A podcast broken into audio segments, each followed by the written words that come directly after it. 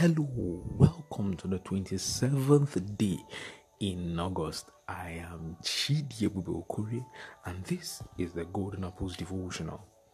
Our text today is taken from 2 Samuel 23, verse 9b. 2 Samuel 23, verse 9b.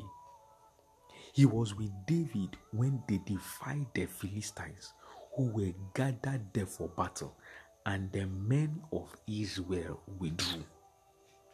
They were gathered for battle, and the men of Israel withdrew. You see, there are two types of people those who will withdraw in the midst of battle, and those who will stay on even in the midst of persecution. You know, scripture says, contend earnestly for the faith which was once delivered. But there are people that kai kai kai kai kai kai kai kai kai. The pressure is too much. The pressure is too much. I can't continue. Ah, ah. See the way they are attacking Christianity on social media. No, no, no, no, no, no, no. I better not show that I'm a Christian. I better not show my views. I better not show my views. Defending the heritage of the Lord is a responsibility that all of us must bear.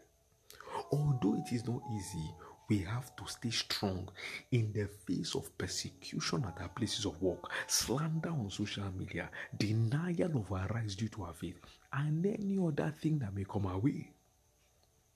You must bear it in mind that retreat is not even an option. Retreat is not even an option.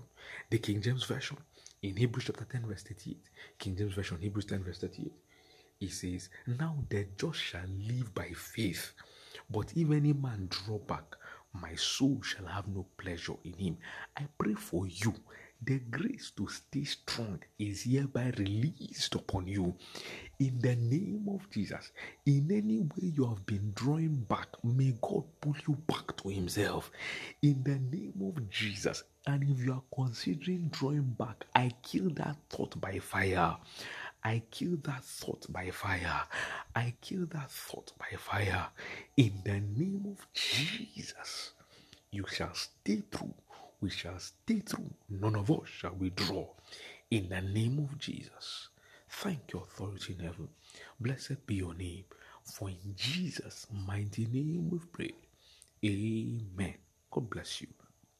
See you tomorrow.